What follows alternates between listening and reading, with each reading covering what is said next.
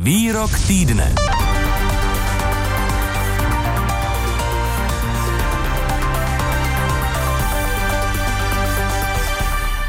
Ministerstvo zdravotnictví od září plánuje ukončit bezplatné preventivní testy na koronavirus. Důvodem je dlouhodobá neudržitelnost financování z veřejného pojištění a také snaha motivovat více lidí k očkování, které je podle ministra zdravotnictví Adama Vojtěcha už dobře dostupné každému zájemci. My pouze tímto krokem říkáme, že je zde očkování, my jednoznačně preferujeme očkování jakožto řešení té celé situace. Myslím, že na tom je všeobecná odborná schoda a lidé prostě by se měli nechat naočkovat. A pokud se rozhodnou, a samozřejmě je to dobrovolné, že se nechtějí nechat naočkovat, tak pak musí počítat s tím, že eh, ty testy budou muset pro tyto hmm. účely eh, zábavy, cestování a podobně uhradit. Za svým názorem si ministr zdravotnictví Adam Vojtěch stojí i nadále, přestože se na něj mezi tím snesla kritika i ze strany některých expertů. Nejen o hrazení covidových testů, my budeme teď mluvit s komentátorem serveru Seznam zprávy Petrem Holubem. Dobré odpoledne. Dobrý den. Eh, indikované testy by měly být i nadále hrazeny eh, z veřejného pojištění, ale ty, které budou eh, lidé potřebovat třeba pro cesty do zahraničí nebo když by chtěli jít do bazénu či za kulturou, tak by měly být od září spoplatněny. Je to správný krok, jak přimět lidi k očkování?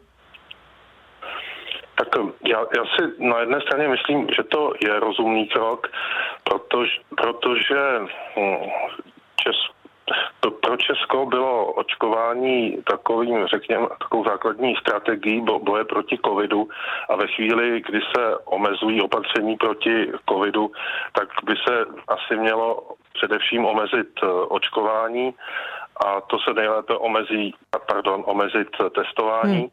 a ve chvíli, kdy přestanou testování platit, tak eh, samozřejmě eh, lidé se nebudou už tolik testovat, jako se testovali dosud. To samozřejmě eh, dává smysl a za to, pokud pan ministr za tou strategií stojí, tak asi ví, co dělá. Určitě tam hraje velkou roli financování celého, celé této strategie. Na testování se měsíčně vynaloží nejméně 2 miliardy korun a tak je zcela jisté, že především zdravotníci eh, tlačí ministra k tomu, aby ty peníze raději dával na něco jiného, protože samozřejmě uh, mají zájem o tom, aby nějakými prostředky znovu obnovili svůj provoz. Takže to, je, to dává smysl. Nejsem si jist, jestli to přiměje lidi k tomu, aby se častěji očkovali, protože pokud se někdo očkovat skutečně nechce, tak ani tohle podle vás není cesta? Měl by třeba stát motivovat lidi k očkování eh, pozitivně, třeba jim za to něco nabízet, nějakou cenu nebo finanční odměnu? Myslím si, že nejdůležitější je osvěta. Stát v tomto směru spíše dělá takovou propagandu a úplně nevysvětluje. Hmm. Neustále jenom slyšíme, že očkovat je nezbytné a vlastně se nevysvětluje, pro koho třeba to očkování je rizikové, kdo naopak by určitě eh, se neměl tomu vyhýbat. Takže eh, populace zase o tom očkování tolik neví, nemá dostatečné informace, takže tam vzniká určitá nedůvěra. Kdyby eh, ta osvěta se prováděla trochu víc na rovinu, tak by to nepochybně mělo velký efekt. Osobně si myslím, že očkování prospěly prospěla ta snadno dostupná očkovací centra například na hlavní nádraží, nebo myslím, že jedno je na Chodově, pokud by byl i v dalších regionech, tak eh, určitě se půjde eh, očkovat mnohem více lidí, protože odpadne ta byrokracie. Tam, kde právě není nutná ta registrace. Eh, loni v létě vlastně ano. stačil test a roušky. Letos je mm, velké množství lidí očkovaných a po podzimu taky dost eh, lidí po prodělané nemoci promořených a eh, stále nosíme respirátory. Jaký je důvod těch vlastně striktnějších omezení ve srovnání s tím minulým rokem? V čem je ta letošní letní sezona jiná než ta loňská? Tady hraje velkou zkušenost eh, ta velkou roli právě ta zkušenost z minulého roku, protože tehdy se vlastně všechna opatření proti covidu zrušila najednou.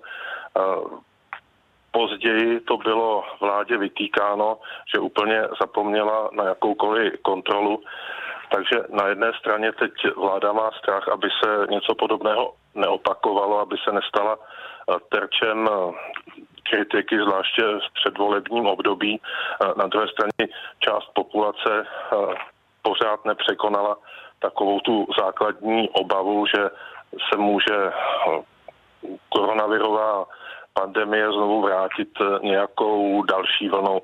Takže ta opatrnost stále převládá, bude určitě trvat eh, řadu týdnů, ne měsíců, eh, než se jí zbavíme, pokud tady ta další vlna nepřijde. Ale Česko v tomto není určitě výjimkou, stejně opatrné. Hmm jsou různé země v okolí, například Německo, Rakousko, kde ta incidence rovněž nízká, ale pořád se některá opatření dodržují. Hmm. Eh, mělo by se podle vás očkování stát předvolebním tématem, nebo už se stalo, mm, nebo už vlastně bude na něj v říjnu, kdy eh, budou volby pozdě? Tak mm, bylo by to úplně nevhodné, kdyby se eh, kdyby se tato zdravotnická záležitost eh, stala nástroj politického boje, trochu se obávám, že se tedy tím nástrojem stane. Nakonec eh, to vidíme i na, na tom citovaném výroku pana ministra Vojtěcha. On by rád chtěl omezit eh, testování začátkem září, tedy zhruba měsíc před volbami. Pokud omezím testování, tak samozřejmě klesne incidence a budu moci svou strategii představit jako úspěšnou. Takže um, minimálně nepřímo se budou zvláště vládní politici snažit využít pandemii, respektive své vítězství eh, nad pandemí jako důkaz, že dobře vládli a eh, budou se tímto způsobem snažit získat hlasy. Samozřejmě opozice se jim to bude snažit překazit. Uvidíme, jak eh, o tom rozhodnou voliči nebo jak na tohle zareagují. My jsme o tom mluvili s komentátorem serveru Seznam zprávy Petrem Holubem. Díky, naslyšenou. Těšilo mě, naschánou. O plánu na spoplatnění testů i o stavu očkování v Česku jsme se bavili dnes také s vakcinologem a přednostou Ústavu epidemiologie a biostatistiky na třetí lékařské fakultě Univerzity Karlovy v Praze Markem Petrášem. Martina Mašková se ho v raním plusu ptala mimo jiné na intervaly mezi očkováním první a druhou dávkou vakcíny a také na to, jak hodnotí, že ke včerejšímu dni bylo v Česku očkováno aspoň jednou dávkou už 60% dospělých. Já se domnívám, že eh, na tom počátku, když bylo dávek relativně málo, tak určitě stálo za to ten interval mezi první a druhou dávkou prodloužit.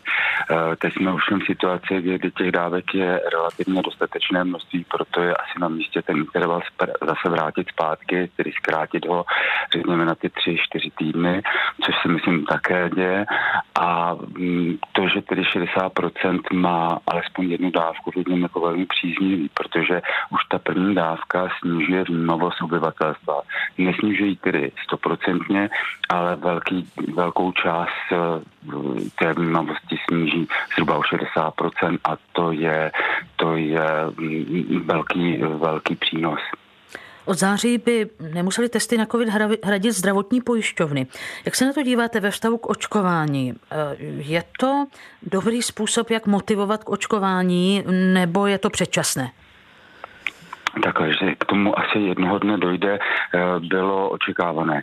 Teď je samozřejmě otázka, jak to správně načasovat, protože mm, musí být časovaný eh, do té, do té míry nebo do, toho, do, do té doby, kdy eh, většina obyvatel bude mít možnost se nechat očkovat. To znamená, že měli možnost se nechat očkovat a buď tu šanci nevyužili mm, z nějakého důvodu, ať už je to řekněme, zdravotní problémy nebo naopak, že nechtějí být očkování a pak eh, podle toho tedy volit eh, tu další možnost toho testování. Testování eh, určitě by mělo být hrazeno pro ty jedince, kteří nemohou být očkováni. takový existují a tam by nadále tedy tato úhrada měla zůstat. Ty, kteří se rozhodnou pro to neočkovat se z nějakého vlastního přesvědčení, pak si myslím, že férový je pro společnost, že si tyto testy nebo toto testování budou hradit sami. Jak moc z vašeho pohledu motivuje lidi očkování bez registrace? Protože víme, že další centra se mají otevírat. Do očkovacího centra na Pražském chodově přijde kolem 800 lidí denně. Na hlavním nádraží tam je kapacita asi 500 vakcín denně.